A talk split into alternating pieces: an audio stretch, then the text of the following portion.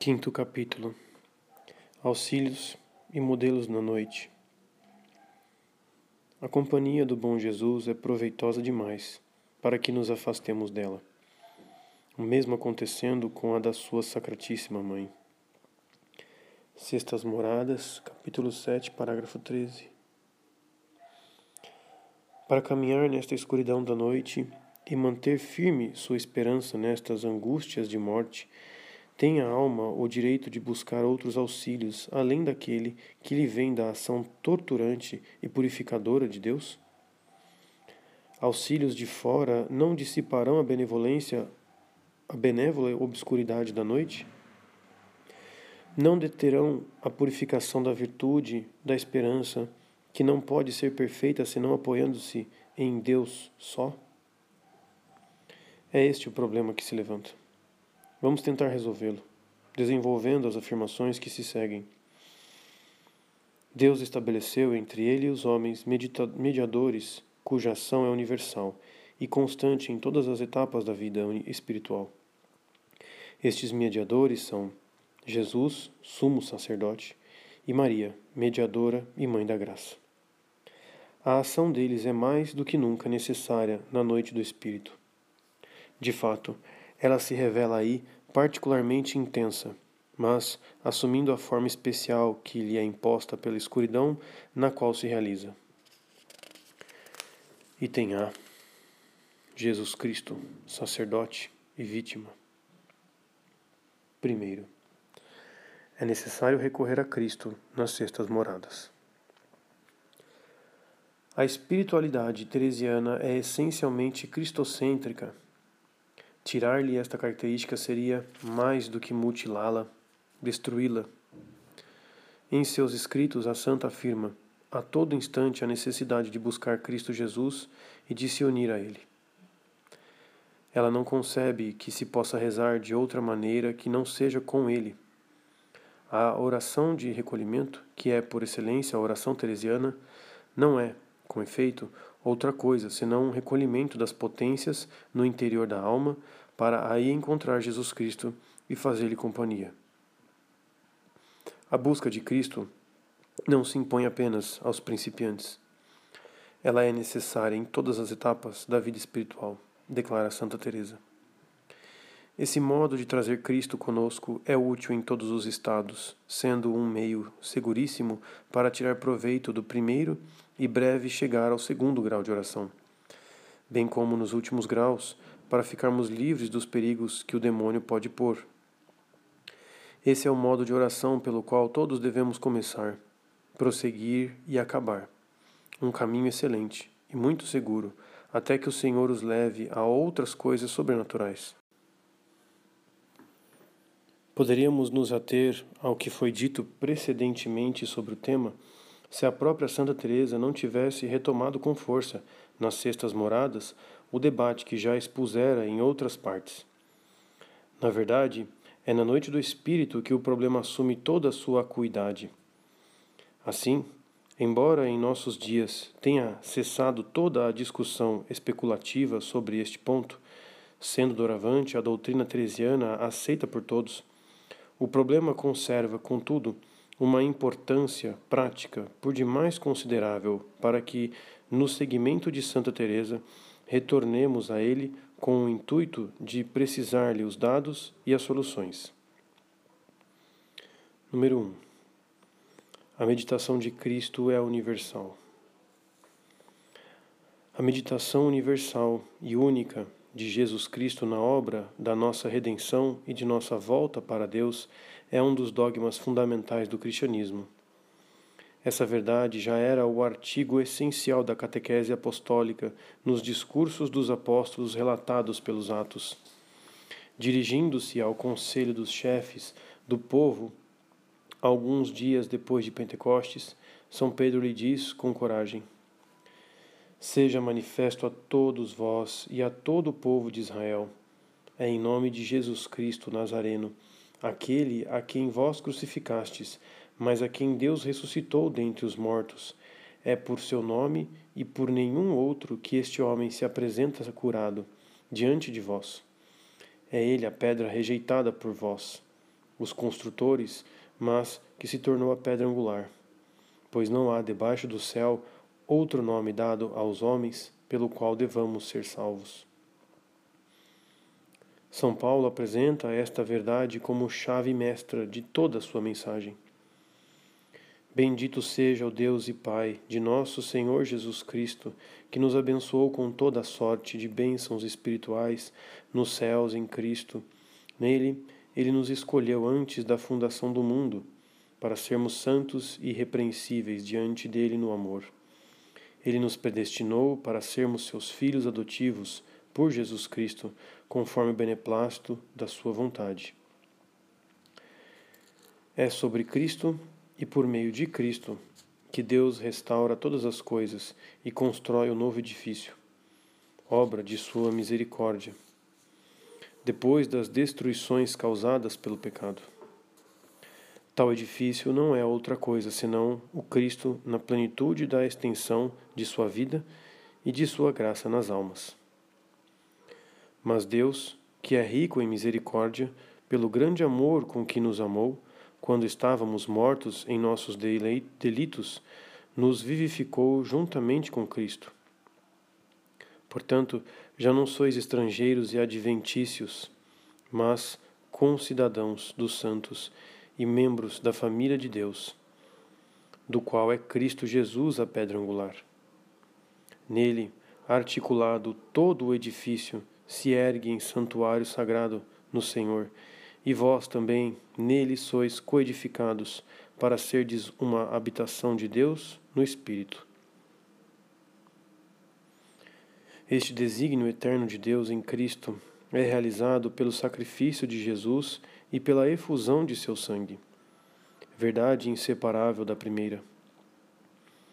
Aprove a Deus reconciliar por ele e para ele todos os seres, os da terra e os dos céus, realizando a paz pelo sangue de sua cruz. É pelo sangue deste que temos a redenção, a remissão dos pecados, segundo a riqueza de sua graça. Temos a plena garantia para entrar no santuário, pelo sangue de Jesus. Nele temos um caminho novo e vivo, que ele mesmo inaugurou através do véu, quer dizer, através da sua humanidade.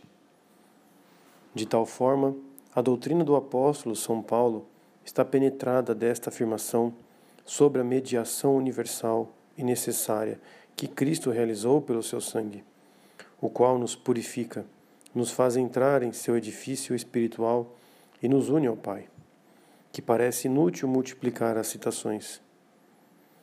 Toda renovação espiritual está ligada à ação eficaz do sangue de Cristo. Vós éreis outrora inimigos, mas agora, pela morte, ele vos reconciliou no seu corpo de carne, entregando a morte para diante dele vos apresentar santos, imaculados e irrepreensíveis. Esta doutrina apostólica serve de base à doutrina da Igreja sobre o valor do sacrifício da missa, que prolonga o sacrifício do Calvário, e sobre a eficácia da participação neste sacrifício pela comunhão. Sobre o altar, Cristo renova de modo incruento sua imolação. O Cristo deve assistir à missa e afirmar seu desejo de participar dos frutos deste sacrifício, recebendo pela comunhão Jesus Cristo vivo e imolado. Do contrário, ele não é um cristão que possui a vida de Cristo nele. A fé em Cristo e no valor de seu sacrifício é necessária para a salvação.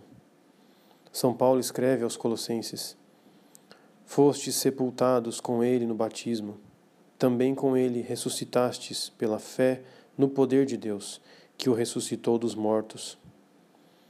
Esta verdade é afirmada com mais força em outras epístolas, especialmente na Epístola aos Romanos e na Epístola aos Hebreus.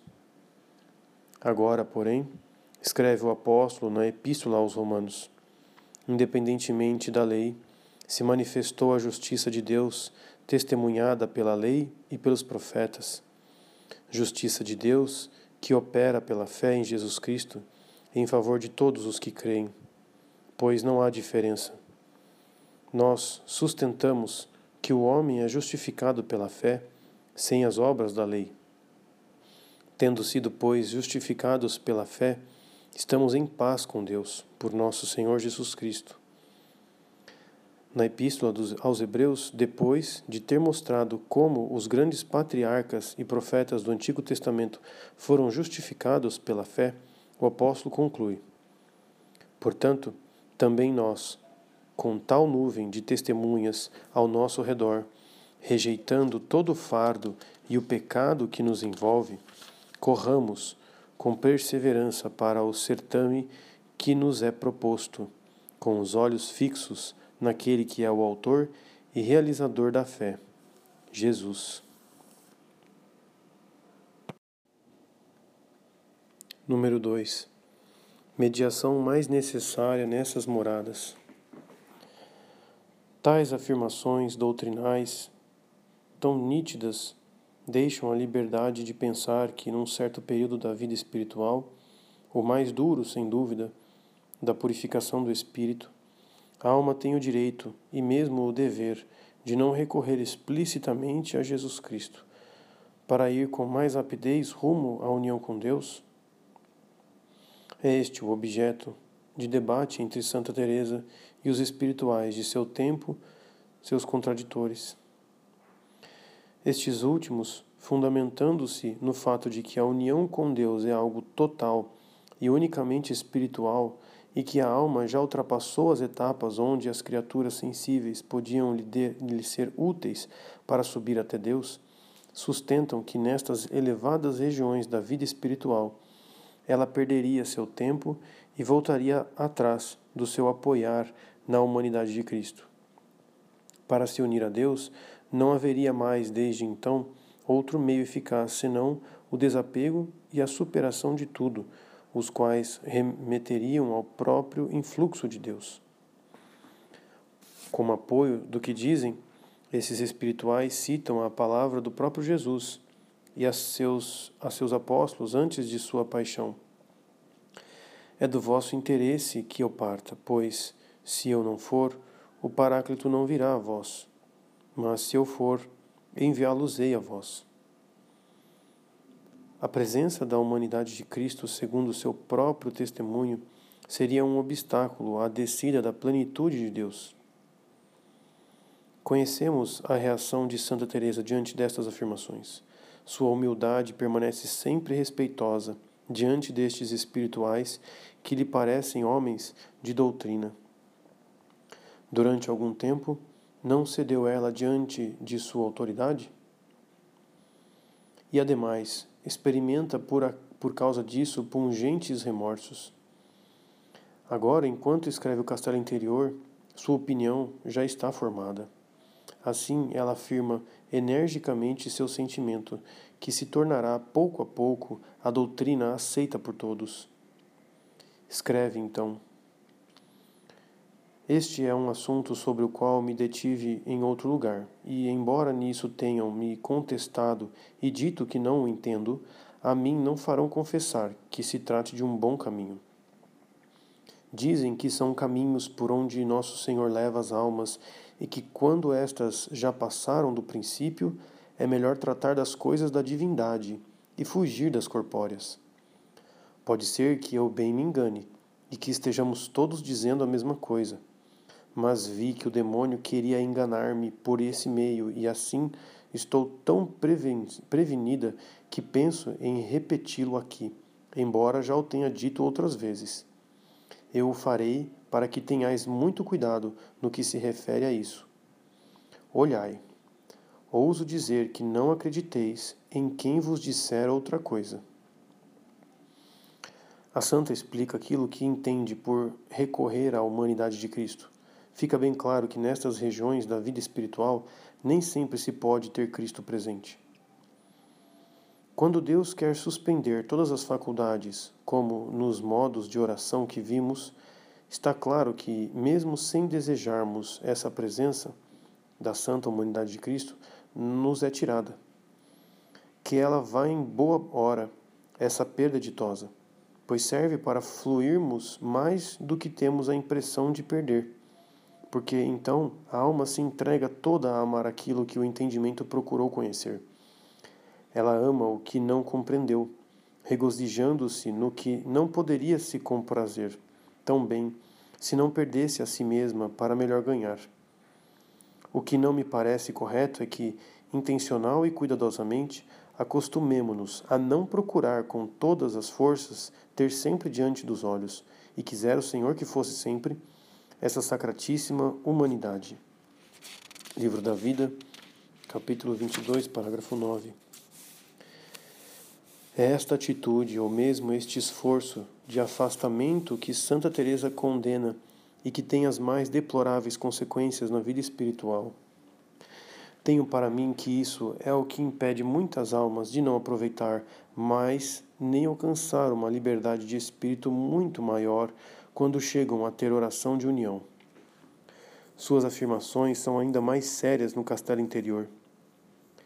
Eu não posso crer que o comentam que o cometam, mas parecem não se entender a si mesmos, causando assim muito mal a si e aos outros.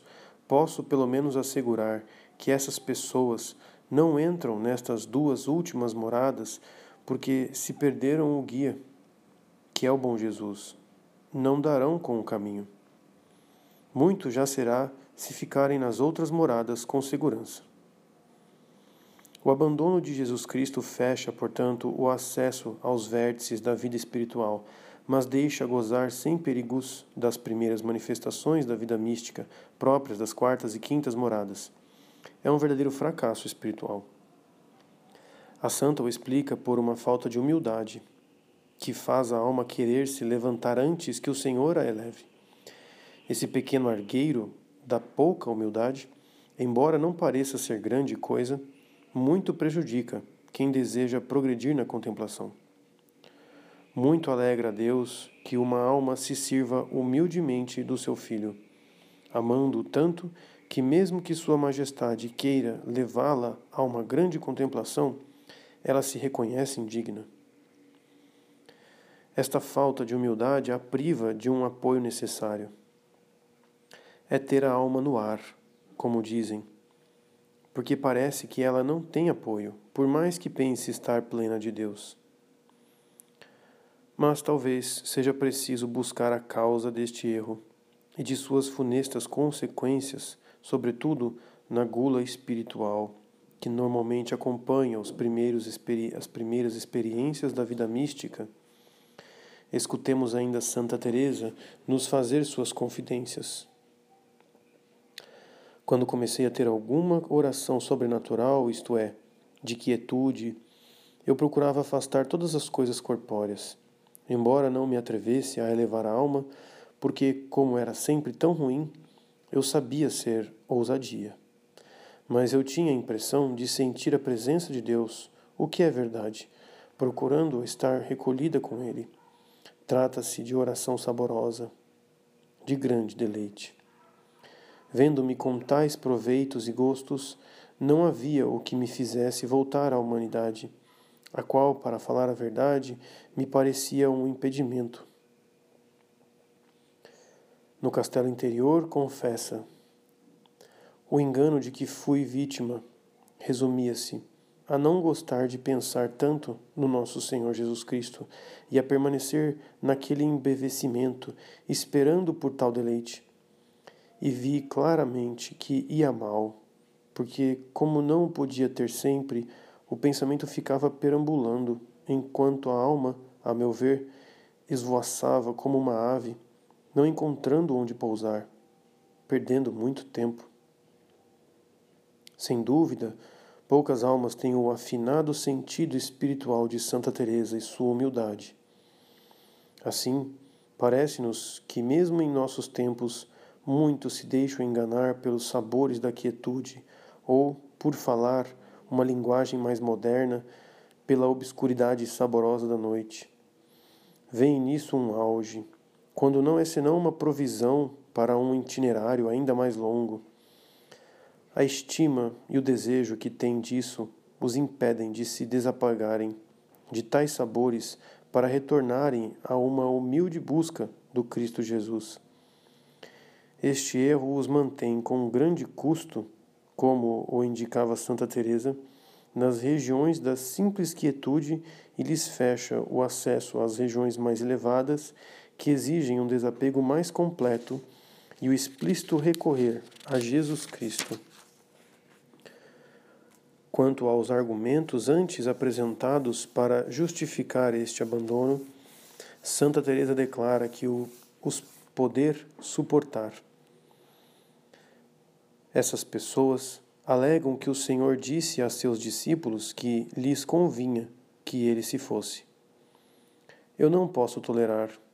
Certamente não o disse à sua mãe sacratíssima, porque ela estava firme na fé e sabia que ele era Deus e homem. E embora o amasse mais do que os discípulos, fazia-o com tanta perfeição que isso antes a ajudava. Os apóstolos não deviam estar então tão firmes na fé como depois estiveram, e como temos razão para estar agora. A partida de Cristo, ao suprimir a presença sensível, devia abrir seus olhares para a divindade que lhes estava velada. Tornou a fé deles mais perfeita e mais luminosa, descobrindo-lhes tudo o que há nele a saber, sua divindade e sua humanidade, bem como seu papel de mediador. O Cristo Jesus desapareceria sensivelmente apenas para resplandecer em toda sua pessoa. Ademais, esta partida era exigida por sua missão e por aquela que o Espírito Santo devia cumprir. Era o Espírito que devia vir para sustentar os apóstolos e edificar a igreja. Mas não poderíamos ver nessa partida de Jesus e na descida do Espírito Santo a exclusão de uma pela substituição do outro. O Espírito Santo é o Espírito do Filho, como é o Espírito do Pai. Jesus poderá nos dizer que, por ele, estará conosco até a consumação dos tempos. Este Espírito não vem para substituir Jesus, mas para construir o Cristo total, derramando sua vida em todos os seus membros pelos méritos de seu sangue. A obra do Espírito estará completa quando Cristo Jesus tiver atingido a estatura de homem perfeito e a extensão gloriosa que Deus desejou para ele desde toda a eternidade.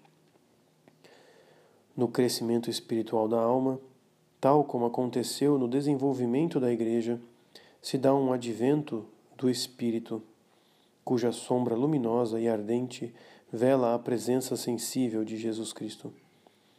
A noite do Espírito é o momento mais doloroso e o mais escuro deste eclipse. A chama ardente do Espírito não a produz senão para aperfeiçoar a fé, para fazê-la adentrar mais profundamente no mistério de Cristo e realizar a união perfeita com Ele. Tomar por pretexto o eclipse para se afastar de Jesus, opor praticamente a ação do Espírito àquela do próprio Cristo, subtrair-se a uma para tornar a outra mais eficaz é desconhecer as verdades fundamentais do cristianismo. Assumir uma atitude claramente não cristã, tornar ineficaz a ação do Espírito, separando-a de Cristo que é seu princípio e fim. Quando muito, podemos admitir que o recurso implícito à meditação de Cristo baste para o pagão que ignora sua existência ou sua necessidade. O contemplativo cristão, via de regra, não poderia ser desculpado pela ignorância. Ele deve ir explicitamente rumo a Cristo, em todas as etapas de sua vida espiritual tem o dever de se esforçar para superar as dificuldades particulares que este recurso pode apresentar na noite do Espírito, pois nunca a ação de Cristo lhe foi mais necessária. Na verdade, esta é a hora em que se realizam, no mais alto grau, a purificação e a união. Dois efeitos específicos da, da mediação e da redenção de Cristo. Seu sangue é nossa propiciação, e é por ele que tudo aquilo que o pecado tinha separado no céu e na terra foi reunido. Estes efeitos mais intensos só podem ser obtidos mediante uma fé mais profunda e um recorrer mais constante a Cristo e à virtude de seu sangue divino. É o momento oportuno para colocar em prática os conselhos do apóstolo na Epístola aos Hebreus. Temos, portanto, um sumo sacerdote eminente que atravessou os céus, Jesus, o Filho de Deus. Permaneçamos, por isso, firmes na profissão de fé. Com efeito, não temos um sumo sacerdote incapaz de se compadecer das nossas fraquezas, pois ele mesmo foi provado em tudo como nós, com exceção do pecado. Aproximemo-nos, então, com segurança do trono da graça para conseguirmos misericórdia e alcançarmos graça como ajuda oportuna. Se o sangue de bodes e novilhos e se a cinza da novilha, espalhada sobre os seres espiritualmente impuros, os purifica, purificando os seus corpos, quanto mais o sangue de Cristo, que por um Espírito eterno se ofereceu a si mesmo a Deus, como vítima sem mancha, há de purificar a nossa consciência das obras mortais para que prestemos um culto ao Deus vivo. Santa Teresa completa o pensamento de São Paulo, concluindo: Devemos pensar nos que, tendo tido corpo como nós, fizeram grandes façanhas por Deus. Deles temos de tratar e nos fazer acompanhar. Que grave engano afastar-se propositalmente de todo o nosso bem e remédio, que é a sacratíssima humanidade de nosso Senhor Jesus Cristo. A vida é longa, há nela muitos sofrimentos, e devemos ver como o nosso modelo Jesus Cristo suportou, assim como seus apóstolos e santos, para padecermos os nossos com perfeição. A companhia do bom Jesus é proveitosa demais para que nos afastemos dela. O mesmo acontecendo com a da sua Sacratíssima Mãe. Número 3 Jesus, modelo perfeito na noite. Na noite do Espírito, de uma maneira toda especial, a alma não consegue encontrar senão em Jesus Cristo o modelo perfeito a imitar a fim de aproveitar desta prova purificadora. Entre os sofrimentos interiores de Jesus em sua paixão e aqueles da noite do Espírito, existe uma estreita semelhança que São João da Cruz ilustrou, utilizando amplamente para descrever estes últimos os textos proféticos do Antigo Testamento que a Igreja aplica à paixão de Cristo. Cristo é o Cordeiro que carrega o pecado do mundo.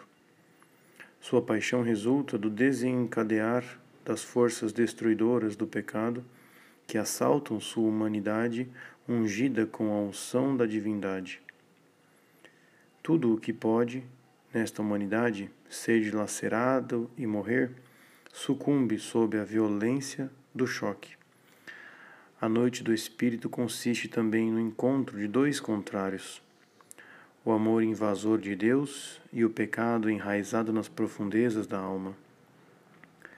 Sem dúvida, não há proporção entre o amor com que a alma é investida e a unção da divindade, entre o pecado da alma e o pecado que o Cordeiro de Deus carrega.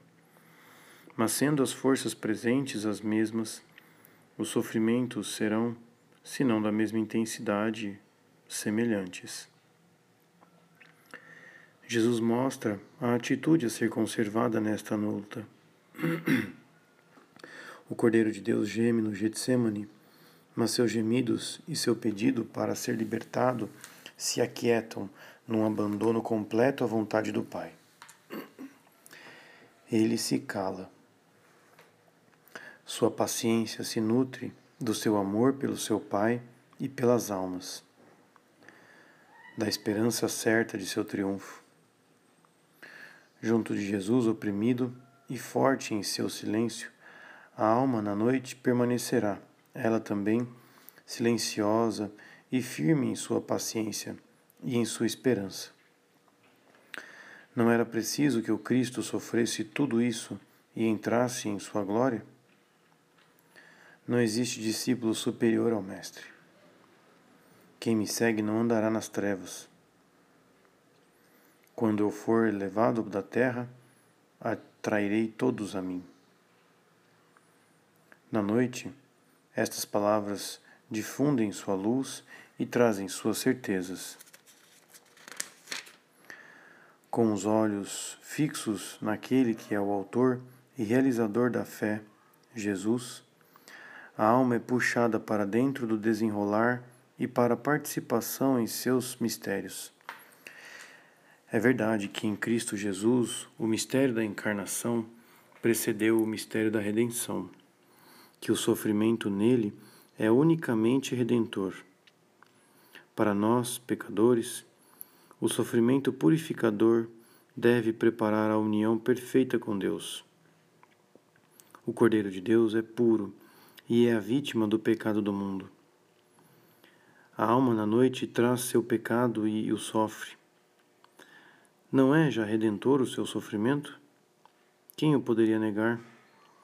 Seja como for, ela não pode firmar-se nestas regiões, sob o peso do pecado senão através de um contato íntimo com a vítima divina. É por meio deste contato, mantido por um olhar prolongado e penetrante, que a alma aure na face dolorosa de Jesus Cristo a ciência do amor divino, aquela que não se descobre o sentido e o valor da prova, mas que cria a semelhança e a simpatia. No sentido original do termo, sofrer junto participar do sofrimento de. Tende em vós o mesmo sentimento de Cristo, nos diz o apóstolo em Filipenses 2,5. A perfeição cristã consiste nesta semelhança e nesta simpatia. Nosso Cristo está cravado sobre uma áspera cruz, firmemente fixada na nossa terra de pecado. Afastar-se deste modelo no período decisivo da purificação e da transformação é extraviar-se por caminhos desviados e sacrificar a uma sublimação natural de nossas faculdades a realização da perfeição cristã, cujo tipo perfeito é Jesus. Número 4. Exemplos dos santos.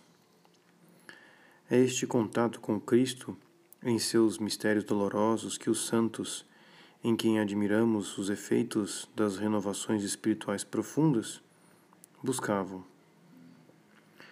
Tinha Nicodemos compreendido a estreita correlação entre, mistério, entre os mistérios do novo nascimento, da encarnação do Filho do Homem e da exaltação sobre uma cruz que Jesus invoca em seu colóquio?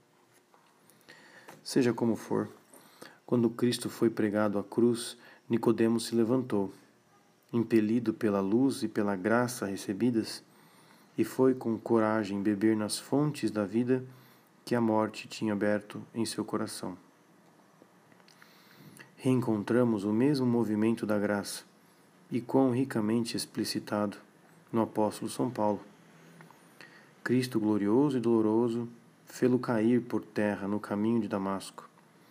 A ardente e luminosa ferida que conservou desde primeiro encontro, deste primeiro encontro, alargando-se progressivamente, descobre-lhe cada vez mais o mistério de Cristo e de Cristo crucificado, o qual se tornou para nós sabedoria proveniente de Deus, justiça, santificação e redenção.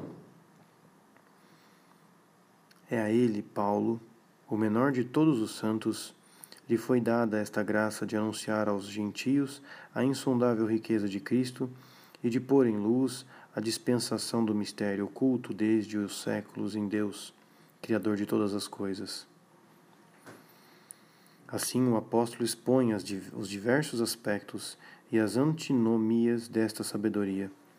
Coloca em relevo suas incomparáveis riquezas de esperança para nós descobre a estreita união desta sabedoria eterna com Cristo e, por consequência, a necessidade de ir beber nas fontes de Cristo crucificado. Tem para si que não deve saber outra coisa a não ser Jesus Cristo e Jesus Cristo crucificado, que para os judeus é escândalo, para os gentios é loucura, mas para aqueles que são chamados tanto judeus como gregos é Cristo, poder de Deus e sabedoria de Deus.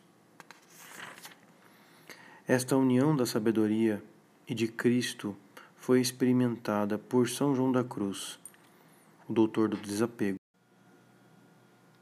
A unção de sua linguagem o testemunha, quando fala deste mistério da porta e do caminho, Cristo, para unir-se com Deus, e do seu exemplo, porque é Ele nosso modelo e luz, no completo desnudamento que é a vida da união.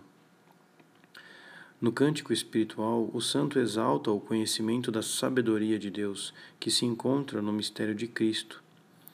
As subidas cavernas de, da pedra são os mistérios sublimes, profundos e transcendentes da sabedoria de Deus que há em Jesus Cristo. Há muito que aprofundar em Cristo, sendo Ele qual abundante mina com muitas cavidades cheias de rios, ricos veios, e por mais que se cave, nunca se chega ao termo, nem se acaba de esgotar.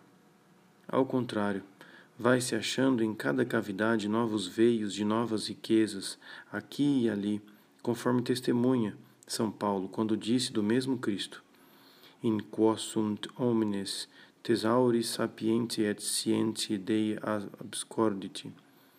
Em Cristo estão escondidos todos os tesouros de sabedoria e ciência. Colossenses 2, 3. E o doutor místico acrescenta: Neles é impossível entrar ou aprofundar-se a alma, se não passar primeiro pelos apertos do sofrimento interior e exterior. Esta ciência dos mistérios é o fruto, a um só tempo, de um amor qualificado e de certa experiência do sofrimento. A noite do Espírito, que concede tanto um como outro, longe de desviar de Cristo, introduz então, admiravelmente, nas profundas cavernas de seus mistérios. Tal é a conclusão do magistério de São João da Cruz. São numerosos os santos cujo testemunho poderíamos citar para ilustrar esta doutrina. Voltemos a Santa Teresinha do Menino Jesus, cuja viva doutrina sempre assume formas muito atuais e cativantes aquilo que foi dito sobre a via da infância espiritual não deve levar ao esquecimento de que a pequena via está centrada em Jesus Cristo. A busca do elevador que deve subir, suprir a pequenez, para subir a rude escada da perfeição, desemboca nesta feliz descoberta. O elevador que deve fazer-me subir são os vossos braços, ó Jesus. É Jesus quem deve levar a criança para as profundezas da Santíssima Trindade. Teresinha descreve na carta à irmã Maria do Sagrado Coração: Ó Verbo divino, és tua águia adorada, que eu amo e que me atrai. Tenho esperança de que um dia, águia adorada, virás buscar teu passarinho e subindo com ele ao foco, ao foco do amor, haverás de mergulhá-lo por toda a eternidade no ardente abismo deste amor, ao qual se ofereceu como vítima. Em sua entrada no Carmelo, Teresinha tinha recebido como reino a infância de Nosso Senhor, com o nome de Irmã Teresinha do Menino Jesus. Este mistério correspondia tão bem à sua jovem idade e à sua graça. Contudo, não devia lhe bastar. Jesus lhe tinha revelado o valor do sangue que corre de suas chagas de crucificado e ela tomou a resolução de conservar-se em espírito aos pés da cruz para recolher o divino orvalho que dela ocorre, dela corre e derramá-lo sobre as almas. No Carmelo, ela entra ainda mais profundamente na riqueza do mistério da paixão de Jesus aos sofrimentos da aridez interior e da árdua formação que conheceu desde o início de sua vida religiosa, vem-se a juntar depois de sua tomada de hábito. Em 10 de janeiro de 1889, a pesada prova que se abateu sobre a família, a paralisia cerebral de seu pai, a quem, em fevereiro de 1889, foi preciso internar num sanatório. Meu desejo de sofrimento estava saciado, contudo, meu atrativo por ele não diminuiu. Assim, logo, minha alma partilhou os sofrimentos do meu coração. A secura era meu pão cotidiano, e mesmo privada de toda consolação, era a mais feliz das criaturas, pois todos os meus desejos estavam satisfeitos. Parece que alguns meses de antes ela tinha começado a descobrir os segredos da Santa Face. Até então, não tinha per perscrutado a profundidade dos tesouros escondidos na Santa Face. Foi por vosso meio, minha querida mãe, que aprendi a conhecê-los. Revelação providencial, preparação para a prova que provoca um aprofundamento deste mistério. Aos 10 de janeiro de 1889, dia de sua tomada de hábito, Terezinha assina pela primeira vez uma carta à sua companheira de noviciado, Irmã Marta de Jesus. Irmã Teresa do Menino Jesus da Santa Face. Três meses mais tarde, no dia 4 de abril, escrevendo para Celina a fim de lhe falar sobre a provação delas, termina dizendo: Jesus arde de amor por nós. Olha para sua face adorável Olha para seus olhos baixos e apagados. Olha para essas chagas. Contempla Jesus na sua face. Lá verás como ele nos ama. Em 18 de julho de 1890, escrevia de novo a sua irmã. Celina, há quanto tempo? E já a alma do profeta Isaías mergulhava como as nossas nas belezas ocultas de Jesus e acrescentava à sua carta a cópia dos versículos de 1 a 5 do capítulo 53 de Isaías, no qual o profeta descreve a fisionomia dolorosa do servo de Yahvé. Quem acreditou no que nos era anunciado, e a quem o braço do Senhor foi revelado. Ele crescia na sua presença como um rebento, como raiz em terra seca não tinha beleza nem formosura que atraísse nossos olhares. Não tinha aparência para que o desejássemos ver. Era desprezado, era refúgio da humanidade, homem das dores e habituado ao sofrimento. Era como uma pessoa de quem se desvia o rosto, tão desprezível que não fizemos caso dele. No entanto, foi ele que carregou as nossas enfermidades e tomou sobre si as nossas dores, e nós o considerávamos como alguém fulminado, castigado por Deus e humilhado.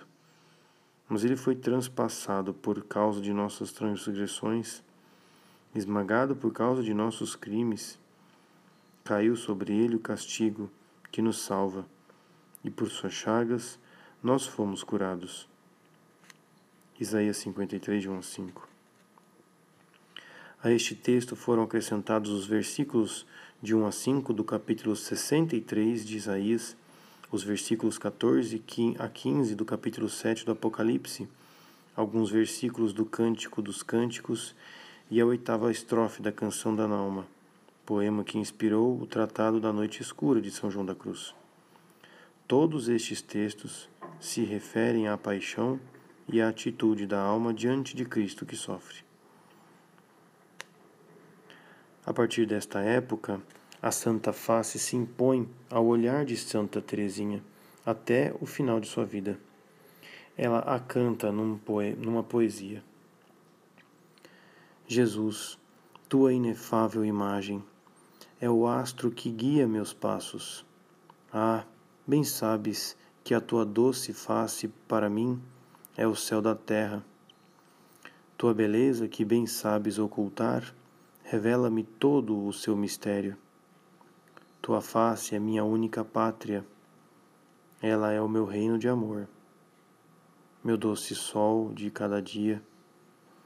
Ela é meu repouso, minha doçura e minha melodiosa lira.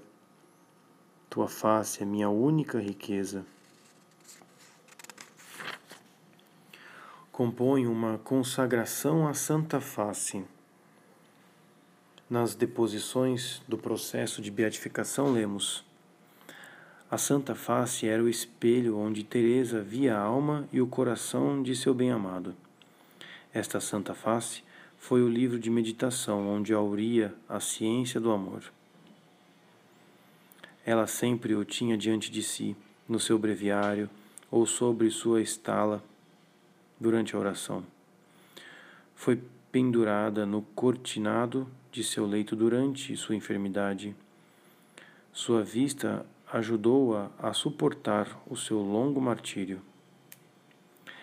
Ela mesma disse algumas semanas antes de morrer: estas palavras de Isaías, quem acreditou no que nos era anunciado, não tinha beleza nem formosura, etc., foram a base de minha devoção à Santa Face, ou, para melhor dizer, a base de toda a minha piedade.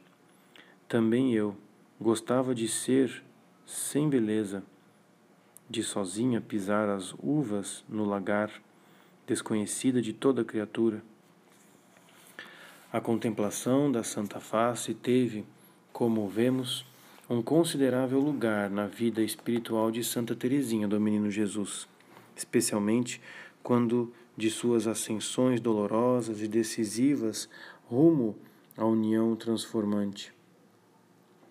Neste período, a obscuridade interior não oculta a Santa Face. É, ao contrário, na noite da provação que ela surge um dia. Ela é o sol divino que dissipará sua escuridão dolorosa. Esta pobreza espiritual que Santa Teresinha do Menino Jesus conserva e cultiva com um cuidado virginal, como o mais precioso tesouro de sua esperança em Deus, só, ela não pensa em turvá-lo apegando-se à face de seu bem-amado para caminhar neste túnel, onde não faz nem frio, nem calor, onde o sol não brilha e onde nem a chuva, nem o vento vêm nos visitar. Um túnel onde não vejo nada, a não ser uma claridade semivelada, a claridade que se difunde à volta dos olhos abaixados da face de meu noivo. Nesta claridade semivelada, ela encontra sem cessar paciência, consolação, humildade, zelo sempre mais ardente pela salvação das almas. Como nos queixarmos quando ele mesmo foi considerado um homem ferido por Deus e humilhado? O encanto divino encanta minha alma e consola maravilhosamente a cada instante do dia. Ah, as lágrimas de Jesus, que sorrisos! É verdadeiramente sob a luz da santa face que a alma de Teresinha vai crescendo e se dilata a dimensões universais. A florzinha transplantada sobre a montanha do Carmelo devia desabrochar-se à sombra da cruz. As lágrimas, o sangue de Jesus tornaram-se o seu orvalho, e o seu sol foi a face adorável, velada de lágrimas fonte de vida, modelo a imitar. A Santa Face é a grande riqueza de Teresinha, o reino que Jesus lhe trouxe em dote no dia de seu desposório divino, a fim de que ela transformasse em realidade em sua alma todos os traços divinos. Por isso ela canta: Tua face é minha única riqueza. Eu não peço nada mais. Nela escondendo-me sem cessar, a ti, Jesus, hei de me assemelhar. Deixa em mim a divina marca dos teus traços plenos de doçura e logo serei santa. Para ti atrairei os corações. Tocante e luminosa confirmação de uma doutrina, Cristo em sua paixão é o melhor companheiro de toda a alma que dolorosamente caminha na escuridão da noite. A alma tem, portanto, o melhor, o dever de se prender a ele e de beber nas fontes a luz e a vida que jorram de suas chagas. Ainda resta um problema a resolver. Talvez o mais importante, segundo os opositores de Santa Teresa. Segundo, como realizar este recurso a Jesus? Número 1. Um, dificuldades. Estes opositores, com efeito, arguiam a impossibilidade de prender-se à humanidade de Cristo, a fim de legitimar seu afastamento voluntário. Santa Teresa expõe a opinião deles. Porque lhes parece que, sendo essa obra toda espiritual, qualquer coisa corpórea a pode impedir ou prejudicar, e que, estando a alma enquadrada, deve considerar que Deus está em toda parte e ver-se engolfada nele. É isto que devem procurar. Na verdade, é certo que as almas elevadas à contemplação não podem mais meditar e discorrer na oração como antes. São João da Cruz aponta que é para esta impossibilidade como um sinal da noite do sentido já iniciada. O terceiro sinal é a impossibilidade para a alma, por mais esforços que empregue nisso, de meditar e discorrer com o entendimento e com a ajuda da imaginação, como costumava fazer anteriormente. Deus aqui começa a comunicar-se não mais por meio do sentido, como fazia até então quando a alma o encontrava pelo trabalho do raciocínio, ligando ou dividindo os conhecimentos.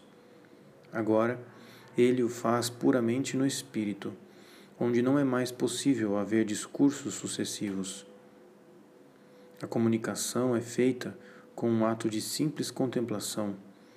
Aqui não chegam os sentidos interiores e exteriores da parte inferior. Por isso, a imaginação e fantasia não podem apoiar-se em consideração alguma, nem doravante achar aí arrimo. Também Santa Teresa reconhece de bom grado que para esta oração ou meditação estruturada no discorrer muito com o intelecto, quem foi levado por Deus a coisas sobrenaturais e à perfeita contemplação tem razão em dizer que não a pode fazer. Como eu disse, não sei a causa mas é frequente isso acontecer.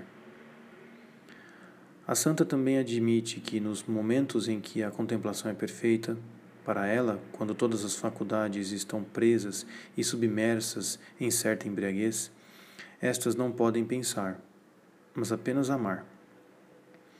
Mas este estado não pode ser senão transitório. A santa considera suspeito quem disse que permanece sempre no mesmo estado e de outra parte seria perda de tempo o esperar na inatividade das faculdades que este estado voltasse. Permanece a habitual impotência para usar a imaginação e o raciocínio discursivo. Esta impotência permite ainda o recorrer à humanidade de Cristo? A este propósito, Santa Teresa declara: Essa pessoa não a terá, isto é, razão, se disser que não se detém nesses mistérios nem o traz presentes muitas vezes, em especial quando são eles celebrados pela Igreja Católica. Nem é possível que perca assim a memória, a alma que tanto recebeu de Deus, em provas de amor tão preciosas, vivas centelhas para inflamá-la mais no amor que tem a nosso Senhor.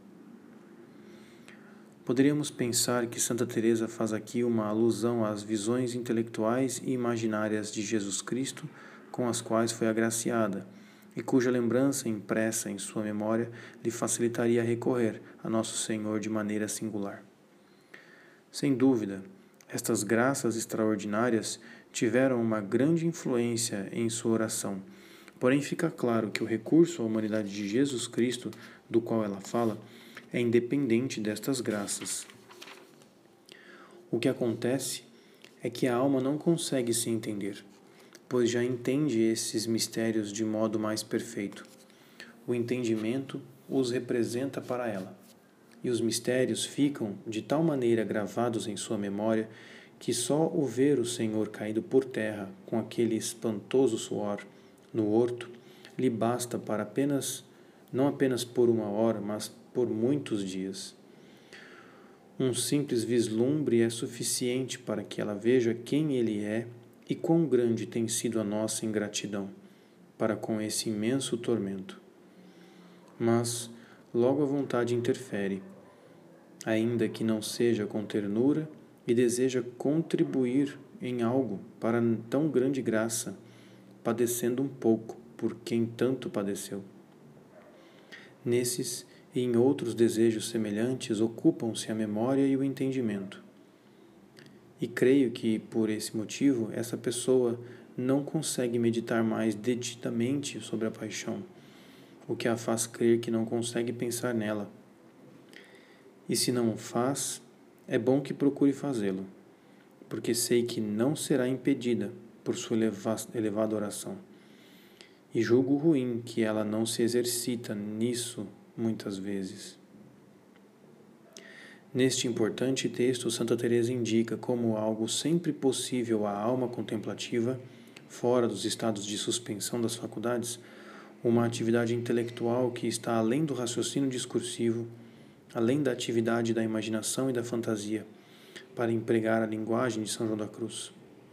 Sem dúvida, esta atividade é uma atividade contemplativa. Esta atividade contemplativa pode ser a contemplação teológica, isto é, aquela da razão esclarecida pela fé e sustentada pelos dons, ao menos de vez em quando, e que se fixa em Jesus Cristo para penetrar em sua alma e em seu sofrimento. Santa Teresa julga possível esta forma de contemplação neste estado. Aconselha praticá-la ativamente, de preferência a se deixar absolver pela lembrança dos gozos, suspendendo voluntariamente a atividade das faculdades. Contudo, não pensamos que esta contemplação teológica seja aquela que mantém a alma de maneira habitual diante de Jesus Cristo neste período da purificação do espírito. Nesta noite do espírito, a impotência das faculdades é mais profunda do que a noite dos sentidos. As descrições de São João da Cruz o testemunham. Se a alma pode ainda olhar ou pensar, é apenas por uns momentos é pouco provável que ela possa prolongar este olhar e fixar seu pensamento por um tempo mais demorado, pois logo é tomada novamente pela impotência e obscuridade. Além disso, as descrições teresianas que acabamos de ler, bem como a devoção tão constante e profunda de Santa Teresinha do Menino Jesus à Santa Face, são alimentadas, nos parece, de outra coisa, que não é a contemplação teológica. Esta outra coisa é uma verdadeira luz mística que procede de uma experiência interior e que ilumina maravilhosamente a cena ou mistério de Cristo que a inteligência considera. Este ponto merece uma explicação, em razão de sua impotência e sua importância, perdão. Número 2. Experiência interior e olhar dirigido para Cristo. Neste período, Apesar da noite dolorosa, o amor continua a enriquecer a fé viva nas riquezas de sua experiência. Fé e experiência, ambas essencialmente obscuras, encontram no olhar dirigido para o mistério de Cristo afortunadas explicações, explicitações. A experiência interior descobre primeiro que o amor que recebemos é um amor filial, que este espírito não é um espírito de escravos, mas um espírito de filhos adotivos, pelo qual clamamos, Abba, Pai. O próprio Espírito se une ao nosso espírito para testemunhar que somos filhos de Deus, afirma o apóstolo em Romanos 8, de 15 a 16. Este testemunho do Espírito em nós e da graça sobre a caráter filial da caridade que nos é dada é completado pela experiência da conaturalidade que existe entre Jesus Cristo e nós. Ele é o Filho por natureza. Nós somos filhos adotivos pela graça. Somos herdeiros e co-herdeiros de Cristo. Tudo aquilo que a une a Cristo se define e se ilumina ao olhar interior da alma, na medida em que se desenvolve a caridade que a transforma e identifica com Ele. Tal experiência que a noite do Espírito é dolorosa, ligada à impotência e à humilhação interior, tem afinidades evidentes com a de Jesus crucificado. Assim, no olhar voltado para a paixão, ela encontra sua atmosfera, o seu desabrochar, a mais afortunada das explicitações. Experiência interior e olhar dirigido para Jesus se enriquecem mutuamente e se completam. A experiência faz penetrar nas profundezas da paixão de Cristo. O olhar dirigido para Cristo sofredor revela à experiência seu valor e a união realizada. Nesta descoberta e nessa tomada de consciência que força para a alma, que força para a alma, que nova compenetração com Jesus Cristo que ela descobre tão perto de si. O gancho que se fez por um olhar dirigido a Jesus, que sofre, ou a mera lembrança da paixão, provocou mudanças profundas. Os traços exteriores da cena, as formas conceituais do pensamento desapareceram. As profundezas obscuras da alma vão repousar nas profundezas do mistério de Cristo sofredor num transbordar de amor doloroso que acha força e luz neste encontro. A alma que sofre sob a ação do amor se achega a Cristo, que agoniza em seu amor pelos homens até o fim do mundo. É este encontro e seus efeitos que explicam as, o que Santa Teresa nos diz sobre a oração dessa alma contemplativa. Já entende esses mistérios de modo mais perfeito só o ver o Senhor caído por terra no horto lhe basta, não apenas por uma hora, mas por muitos dias. Um simples vislumbre é suficiente para que ela veja quem Ele é e quão grande tem sido a nossa ingratidão. Mas logo a vontade interfere, ainda que não seja com ternura, e deseja contribuir em algo para tão grande graça. Como vemos, as faculdades apresentam-se impotentes apenas porque são superadas por uma atividade mais profunda e mais unitiva. O olhar dirigido para Cristo, que não nutre mais a meditação e a contemplação teológica, se torna de fato muito mais enriquecedor, fazendo brotar força e claridade da experiência interior que ele explicita e desenvolve. Este olhar voltado para Cristo não é somente útil na noite do Espírito, ele é necessário para tornar consciência das riquezas que o amor doloroso depôs na alma e para verdadeiramente apossar-se deles. Número 3. Devoção à Santa Face em Santa Teresinha do Menino Jesus. A devoção à Santa Face de Santa Teresinha do Menino Jesus nos oferece um exemplo do maravilhoso enriquecimento que a experiência interior pode encontrar no olhar dirigido para Jesus Cristo. Com efeito, esta devoção, junto à prova da doença de seu Pai, que a alimenta, e com a experiência interior que ela esclarece, orienta a santa para a oferta ao amor misericordioso menosprezado e para os cumes da vida espiritual.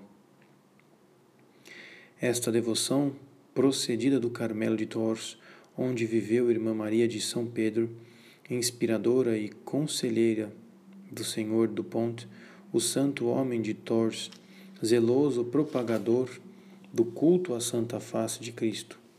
Madre Inês tinha revelado a Teresinha os segredos desta face. Foi a primeira explicitação da experiência interior da, da santa que se encontrava, então, na escuridão e na impotência. É a paralisia cerebral de seu pai que lhe concede definitivamente este reino. Este Cristo desprezado, o último dos homens, este rosto escondido, sem resplendor e sem beleza, com os olhos baixos e apagados, que Isaías descreve, Não é acaso seu pai, duramente atingido depois de sua oferta como vítima?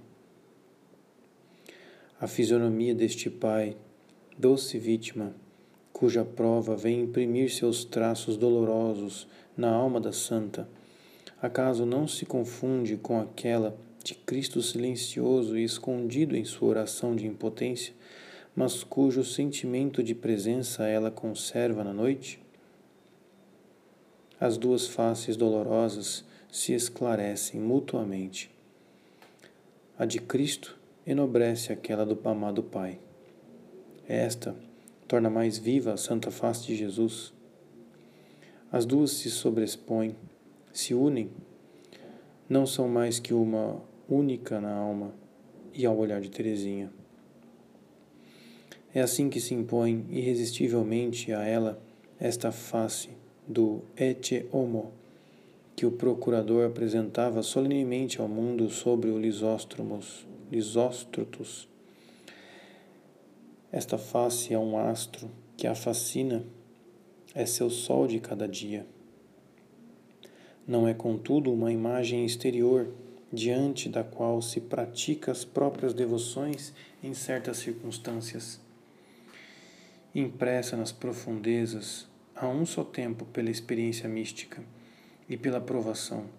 É uma realidade interior sempre presente, uma aparência humana com traços velados, com olhos abaixados, com formas imprecisas, mas bem vivas, que o amor percebe mais que o olhar na noite.